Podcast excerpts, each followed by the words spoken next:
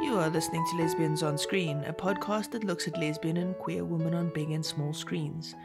This season we are delving into the global phenomenon of Juliantina. I'm Sheena, my pronouns are she, her. Hi everyone, excited to be here. Monica McCallan, my pronouns are she, her as well.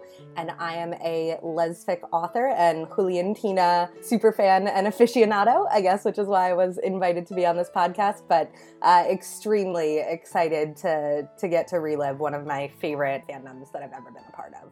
Last time, they were laughing about the transmigration book that the Godfather or whatever it is guy wrote.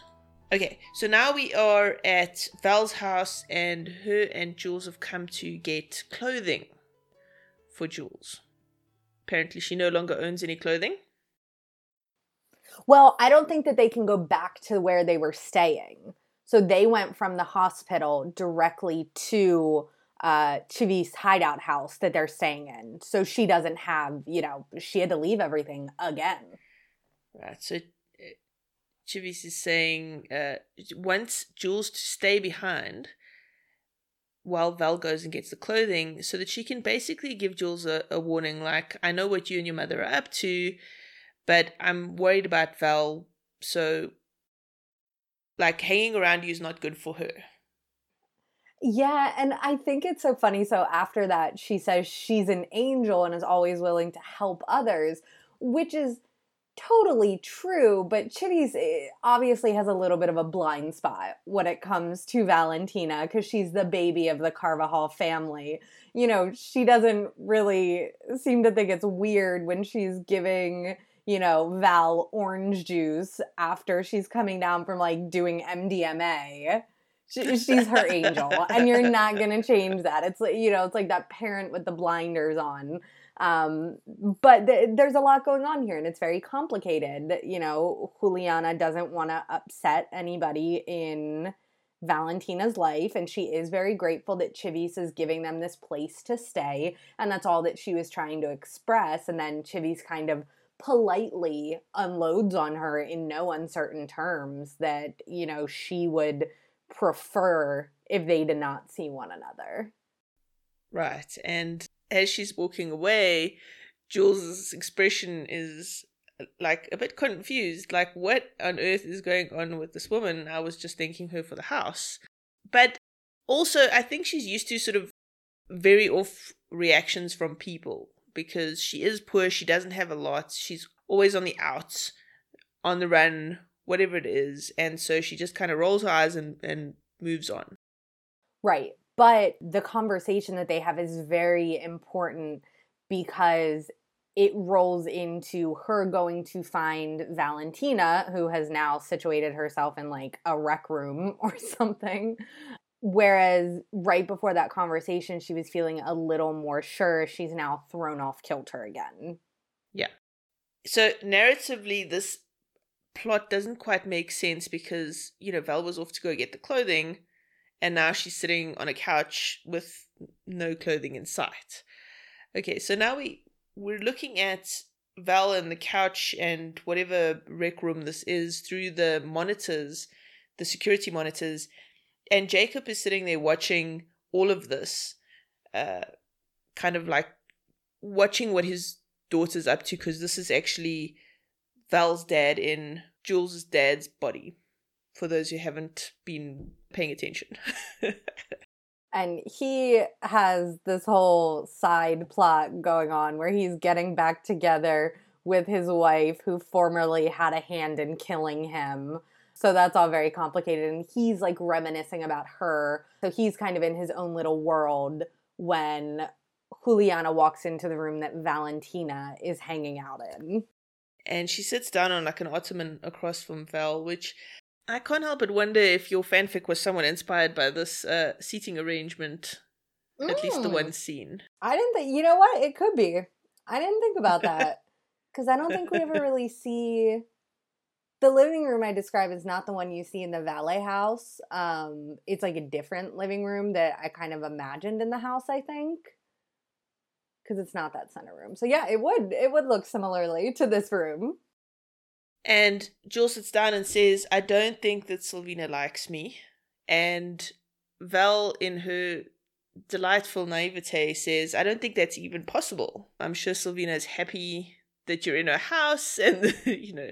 Val does. Kind of- she goes all the way to the wall of being, like, so good-natured that you're like, this is not possible. Like, she just doesn't get it. And it becomes almost painful at some points when I think Juliana is trying to use her grown-up words and be very direct and not beat around the bush. And then Val is just like, that's impossible. She loves you. She loves that you're on – she doesn't say on the run, but she loves that you're living in the house. Who wouldn't want a family on the run from a hitman and Sicarios? Like, she's just – yeah, she's so out there sometimes. Good meaning. And yeah, but out there. Yes. And we intercutting between the two women in the lounge and Jacob, who's actually watching this whole thing play out. Val saying, Sylvina may be overprotective, but she's super kind and super good. And if there's anyone in this world that's more kind and good, it's you. So it's this complete fluff. And Jules is very much like... It starts as fluff. Like, I think maybe Juliana would have let this draw out a little bit longer had she not had that conversation in the foyer, because... Chivis kind of brings it back that this is a dangerous situation. By being around, she is putting Valentina in danger. And this is now what Juliana is kind of challenging her on. Don't you realize that by us being around one another, like whether this is actually my fault or not, you are in danger. She's, you know, she's not calling Val dumb, but she really wants to understand. She feels like she doesn't really grasp the magnitude of the situation. And then she asks, don't you think we're making a mistake? Ooh, that's rough, eh? Because they've just, just kind of like declared their feelings for one another. And now she's saying, maybe we should put the brakes on. I'd also be like, um, hang on, wait, what? Which is pretty much what Val's reaction is. And she's like, scaring me, I don't understand what's happening. Right, like they just agreed to do this. Right. And then Jules turns around and says, don't you think maybe we should give each other some space? The S word. Like. And so Val, cold. And Val's like, I don't know what you're talking about. We're practically ready to move in together. U-Haul, here we right. come. That, well, and that's like, I think this show does this tension of the push and pull between the characters so well, because it makes perfect sense that they keep having this same fight multiple times because new dangers keep arising. And, you know, you could say, oh, you know, Juliana just accepts that Valentina might be in a little bit more danger because they're together. But, like, you're never really going to want to accept that if you love and care and want to protect that person. So every time a new danger comes up, or you know, somebody pulls the rose-colored glasses off of Juliana's face and yet again reminds her of the reality of the situation, she has to snap back into, into taking a look at kind of the implications of her following her heart. And I think she almost starts to, you know, she feels really guilty for following her heart because her getting what she wants feels like it puts Valentina in danger. So she has this constant battle, which I think, you know, again, it just, it makes a lot of sense that they kind of keep having this fight. For me, it's not like overhashed, although I hate it when it happens. Yes and no. Like, I agree with you. I think that's definitely part of it, but I also think it's, it's scary for her. And this is a kind of a convenient way to put on the brakes so that, because Val, think about Val, right? Val is a human being, is this pushy, I want this all to happen right now. She's literally moved Jules and her mother into a family-owned home. I mean, if this is not U-hauling, I don't... happening already, right? So this is very fast. And for someone who's never even considered the fact of falling in love, never mind falling in love with a girl, it's scary. Yeah. And I think this is very convenient for her to put on the brakes and say, hang on, I need some time and space here, without saying, I need some time and space here. Yeah, I don't disagree with you on that. I think that it would happen less frequently if other people weren't interjecting so often or the danger wasn't so prevalent. But yes, I absolutely agree with what you're saying. Juliana is very afraid of the the feelings that she feels and what they could mean. So her her knee-jerk reaction is to kind of retreat from them instead of leaning into them the way Valentina wants.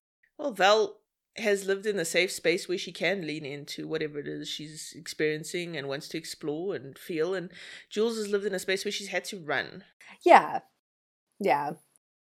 Val's dad is looking super, like, concerned while he's watching this conversation go on. And um, Val is reiterating that her normal life, the, her life without Jules, her, you know, boyfriend and all that stuff is terrible and she hates it. And everything has been better since Jules came into her life, which, you know, isn't that the truth about love? And I don't know if you've noticed, but so many times through this show, Valentina says the word normal all the time. She, you know, she's like, no, this is normal. Like, that's kind of her shtick. I think by the time it's done, she says it at least like a dozen times whenever they're, they're arguing and it comes up. And I thought that that was, you know, it's a very overt kind of way that the show just reinforces, like, yes, this is fine. Um, and very much, you know, we're talking about what the characters are doing, but zooming out and looking at the show again from a high level, um, they are very much, you know, screaming gay rights through through this entire thing, not just, you know, with the characters falling in love, but basically the way, you know, some of the peripheral characters respond positively, some respond negatively, the way they frame it so that other people have language to discuss it. They really, again, just as a, a shout out to the show, go above and beyond um, to really make it normal as it, as it should be seen. Absolutely. I think one of the biggest things that I refrain from using is the word normal in any context, because so often it's used against us. So often it's like, oh, well, the, we're in an, I'm in a normal relationship, which means heterosexual. And actually, that's just common, not normal. So find you the normal thing. I didn't notice the show was doing it, but I'm very happy that they did. So well done, show. I just like the way Valentina says it. So I notice it. I think I had mentioned this previously, but this is where we start getting into a situation where the intimate scenes that the two characters have become a forcing function for other people discovering them. And while I want to praise the show for the things it does really well, I also want to shout out the things that kind of make me annoyed. And this was something that other people picked up on while the show was running, and that I completely agree with them, that, you know, at about the, the halfway point after they've had a couple of really nice moments together alone for the sake of their relationship, it becomes about kind of other people catching them in these moments. And that's how they find out. They're essentially outed. Um, so just keep that in mind as you're, you know, watching the show. Uh, the characters don't always get to do everything on their terms, unfortunately. But, you know, that was feedback some fans gave as they were watching. And I think that that's totally fair, that, you know, it does drive the plot forward and it's important for these other characters to know. But you're like a little bummed out because you just want, you know, happy, shiny moments between the two of them uh, that don't involve anybody else, and you do start to see more of their moments together being so that somebody can catch them and find out what's going on. That's interesting. And I, I've watched like the first twenty episodes in total of like all the characters. So I don't know if this is a trope that they do to everybody. You know, it very well could be, could be something the show does to all of the character couples, because Val's brother is also in a secret relationship. Eva is cheating with somebody, so she, even though she has the best husband in the world, Mateo, is in a secret relationship. So it could certainly be a, a trope they use with everybody. Um, it's just something that I think people are kind of bummed about, which I understand. From a, a purely technical point of view, though, I mean, it ha- we have to get to the point where the plot is moving forward, and they can't just have, I mean, this is a soap opera. This is not a, you know, a happy, shiny, look at the lesbians being happy show. This is a, like, let's tell the story show. And in order to tell the story, we have to have these moments where they are being discovered and people are reacting to it. Yeah, I... There's no equivalent, I feel like, in the United States for a telenovela, because one of the big things is they don't expect to run for more than one season, whereas every show wants to get picked up for another season, so they want a cliffhanger, or they, you know, they want to get fans excited about it, versus this being a really insane season of a show, but wrapping up most of the pieces by the end of it, and you just don't get that anywhere else. And I really wish that we did that we did that a little bit more. I know that everybody gets super frustrated that on Netflix it seems like shows always get canceled after like three seasons, but I don't hate that, because I want resolutions for my characters instead of constantly putting them in danger. I think the longer you go, the kind of crazier people get with things, like, you know, look at like Grey's Anatomy and whatever. So the, three is a, a perfect number of seasons for me, except like a couple of shows. I actually like the fact that it is just such a self-contained one season kind of a deal, because you can push things then to the maximum. Mm-hmm. It's a television novel. That's what it is. It's perfect. And it, yeah, we just, I feel like in the United States, again, we don't have that equivalent. And I really, yeah, I would love if we did. Also the intensity for it to be on five nights a week, an hour a night for four months. You just, you can't imagine what that did to my brain and my heart. Like, I didn't even know that that was possible. It was insane. And I think that that's, you know, I've said it before, but that's part of the reason why I got so invested in this show, because it was just content, content, content, like five nights a week. And the fandom working together so that English-speaking fans could understand what was going on. It was just, yeah, it was wild. Okay, so now we are in the control room. Jacob's watching the monitor. He, the the Val and Jules come in for a kiss. It's all very intimate, and he sees for the first time uh, that this relationship is a thing. And he's all shocked. And, oh no, my daughter's a lesbian. How will I survive? Okay, but not not necessarily. His daughter is kissing the daughter of the body he's inhabiting. Like, you can be, you know, that, like him putting his head down on his hands with like a thwack. I don't think that that's a my daughter is gay. Like, he does go talk to Camillo next and he's confused about it, but it's a very complicated situation. I mean, okay, that is fair. I guess my knee-jerk reaction, though, is just based on life. So, right, you know. Right. But I think that this is a great, like, some people got real problems type situation where it's so, fu- like, yeah, he could be freaked out by that. And, you know, he is going to need to come to terms with that. But there are so many other pieces in play that it's just, like, one, you know, one more thing. Oh, completely. All right. So now he's talking to... I don't know, this therapist dude who wrote the book. Camillo. And he's explaining the whole thing. Right, and he explains exactly that. My daughter kissing another girl who is the daughter of the man's body that I am in. My favorite is Camillo turns to him and says, this is the twenty-first century. Homosexuality is normal. And then he's like, no, but it's not my daughter. She's not homosexual. Oh, she's had three boyfriends. And this conversation we're going to see again and again and again. Yeah. But I think it's so important that they do that because, you know, for every openly queer person watching this that's like, oh, God, get over it already. There are people, you know, and I think I feel very strongly about this because it was kind of my experience as well. I was very confident in who I was, and I was incredibly wrong about that. So it was really hard to accept something that I didn't know about myself. But I think that, you know, up until a certain point, it would have been a surprise for me to come out. So I think saying that, like, just because somebody has had these precursors, just because they have only been with men previously, that does not discount or negate this experience whatsoever. Not everybody's going to be a gold star. Not everybody's going to know from the time they're little people, and I think especially people in more conservative countries, are deeply conditioned to follow a specific path. And that's why I actually appreciate that they have this conversation ad nauseum. They are beating it into people's heads that this can very much be the story for somebody, and it doesn't make it any less valid. And I completely agree with all of that.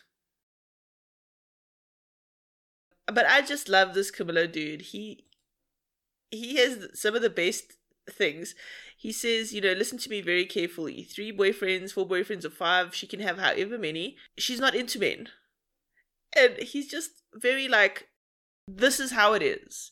This is how the world is. She's experimenting with a girl. What's the problem? He's fabulous. I actually generally like him as a character. Yeah, he's like one of the good ones, trademark. They're, you know, they definitely set it up. While characters in the show are complex, there are some good guys and bad guys, very much, that you you draw a line in the sand on, and he's definitely one of the good guys.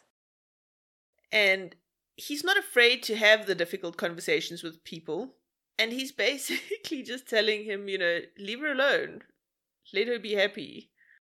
Right, and, you know, they're kind of... He's he's mad uh, because Jacobo is mad um, because he feel like feels like he's getting the doctor side of his friend, and he just wants to talk to his friend, and they keep going back and forth. And, you know, again, I think that he's, yes, like, it's a problem that Juliana and Valentina are kissing, and that confuses him because it just came out of left field because uh, he never expected that for his daughter. But again, it also, it really complicates things because you have to remember, Jacobo is living in this house as a security guard when he is actually the father of this family, and his life, you know, and now he has to hide from Juliana, who just showed up there too. Uh, you know, he thought he was at least going to get to run around and safely impersonate this person, but he has to stay away, and he never knows when Juliana is going to be around because they're attached at the hip, and he's like falling in love with his wife who tried to kill, who did kill him, but he came back, and like, the man's going through some things. Like, I think th- that is to say, I think all things considered, like, he's holding it together pretty well. But there's so much going on. It is a mess. Oh, shame, poor dude. All right, so now we cut back to Val. She's sitting on her bed in her bedroom, and she's got her phone on the bed with her, and she's thinking about something and being all cute about it. Now, if I'm, I think she's thinking about the kiss. Yes, she is. I think this is one of my favorite scenes. Because they're kissing.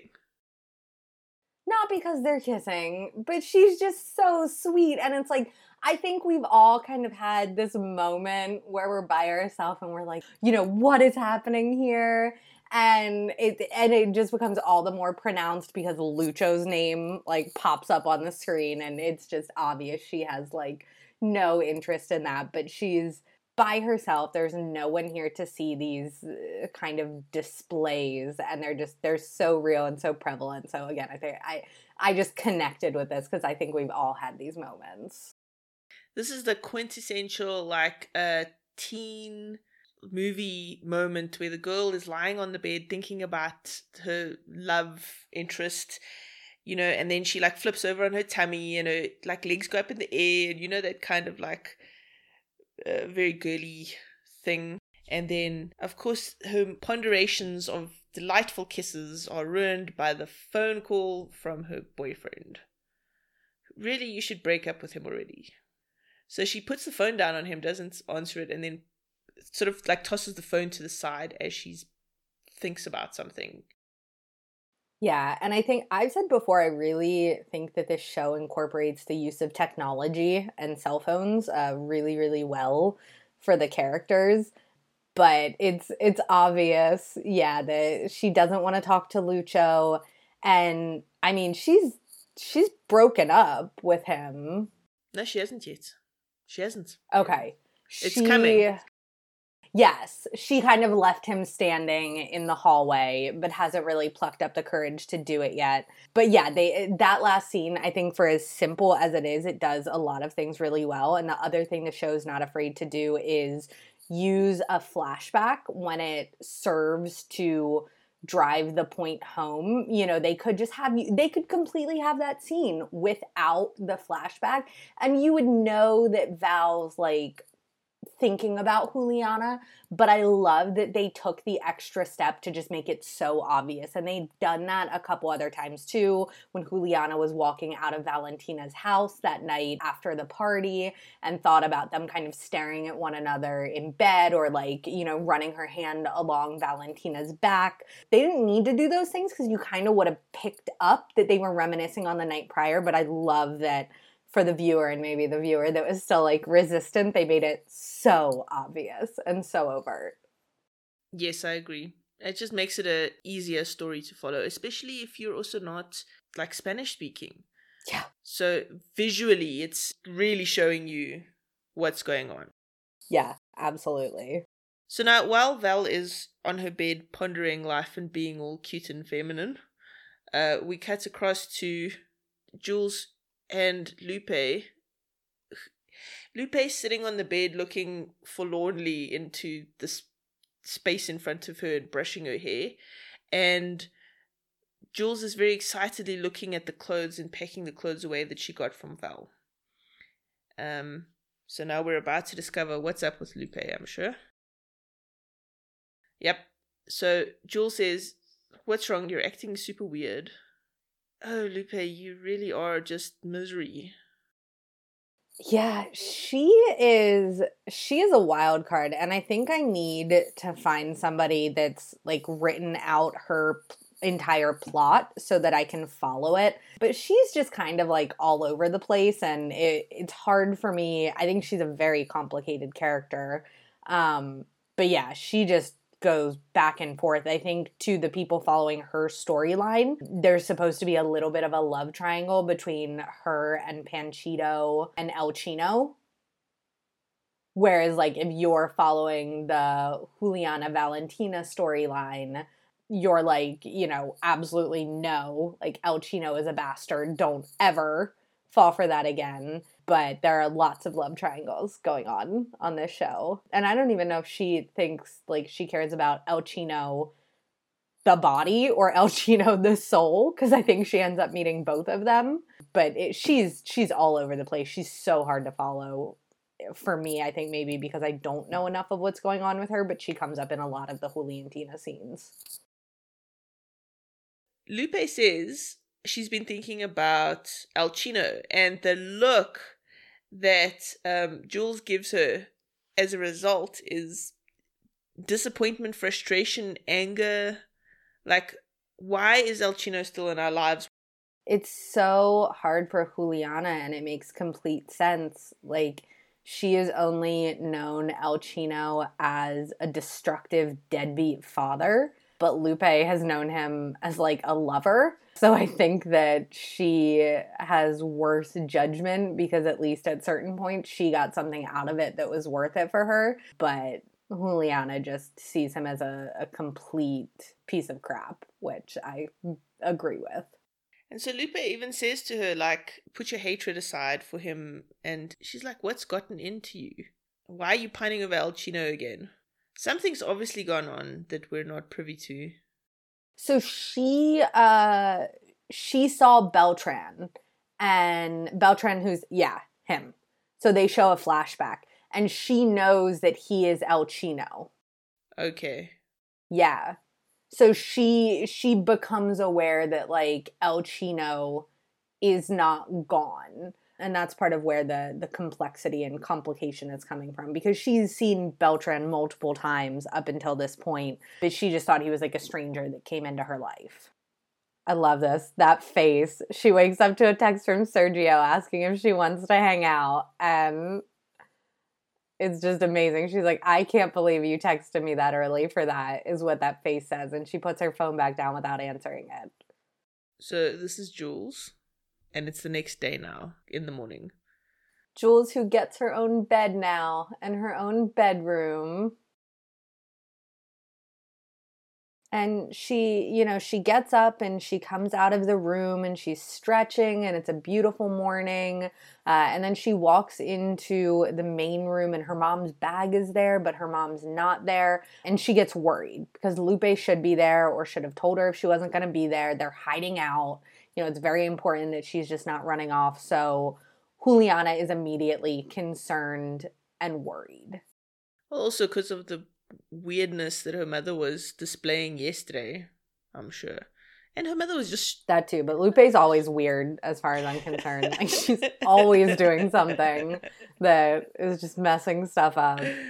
Uh, and she, um, she's also just been shot and just gotten out of hospital. So yes, I'd also be a little bit concerned. Yeah, that's true. All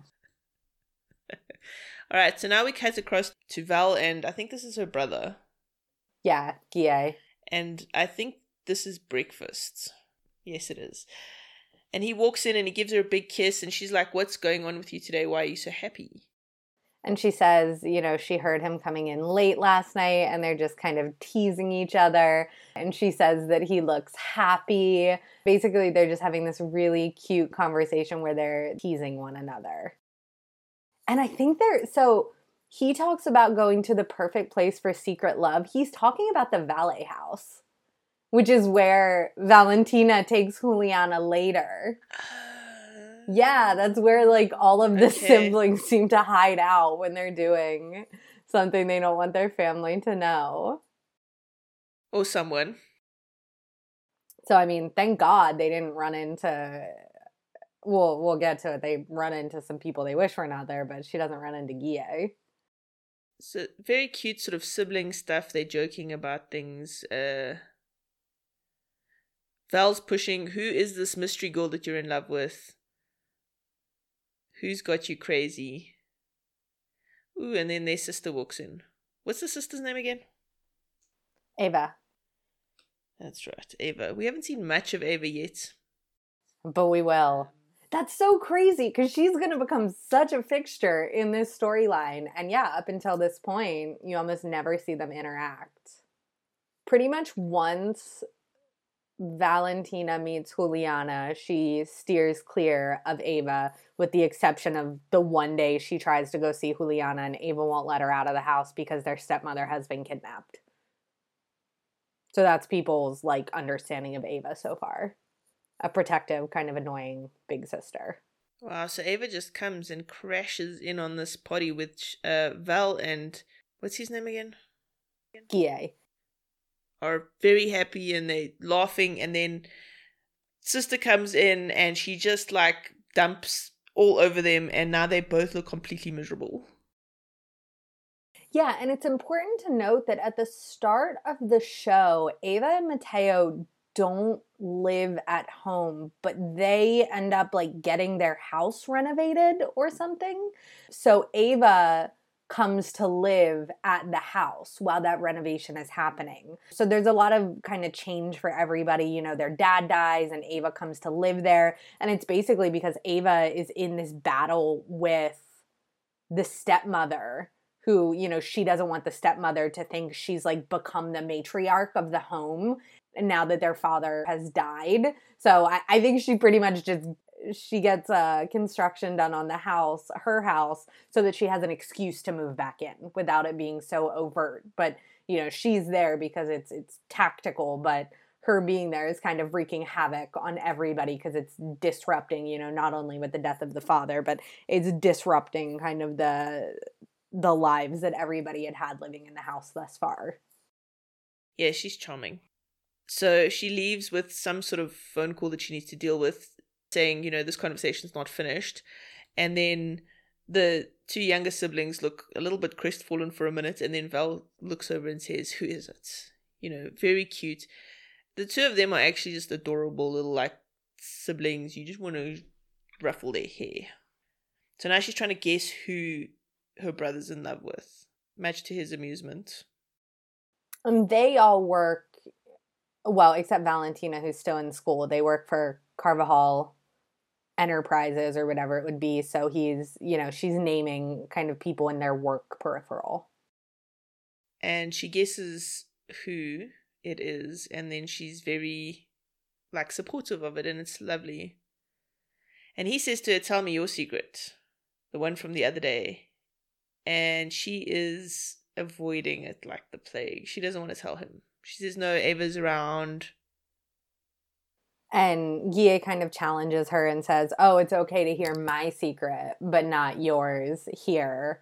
And Valentina, you know, she doesn't want to give too much away, but she's like, no, it's different. I'll tell you later. I just, I really don't want Eva to hear. So now we cut to them sitting by the pool, and the dynamic is extremely different to the scene we've just seen. She's facing away from him. She's fidgeting with her fingers in her hair, and she's worried, you can see. Yeah, I feel like Macarena Achaga just plays this perfectly, that, you know, she's the only thing standing in her way from spitting these words out and telling Guille, who for her entire life has been nothing but supportive, and, you know, she would have no reason to believe that he wouldn't be supportive, but you can see her physically struggling with getting the words out. Can we call it quits for today? Oh, absolutely, yeah, because I would like us to be able to really get into this scene, because I think it's done super, super yeah. well, so. No, I, I agree with you.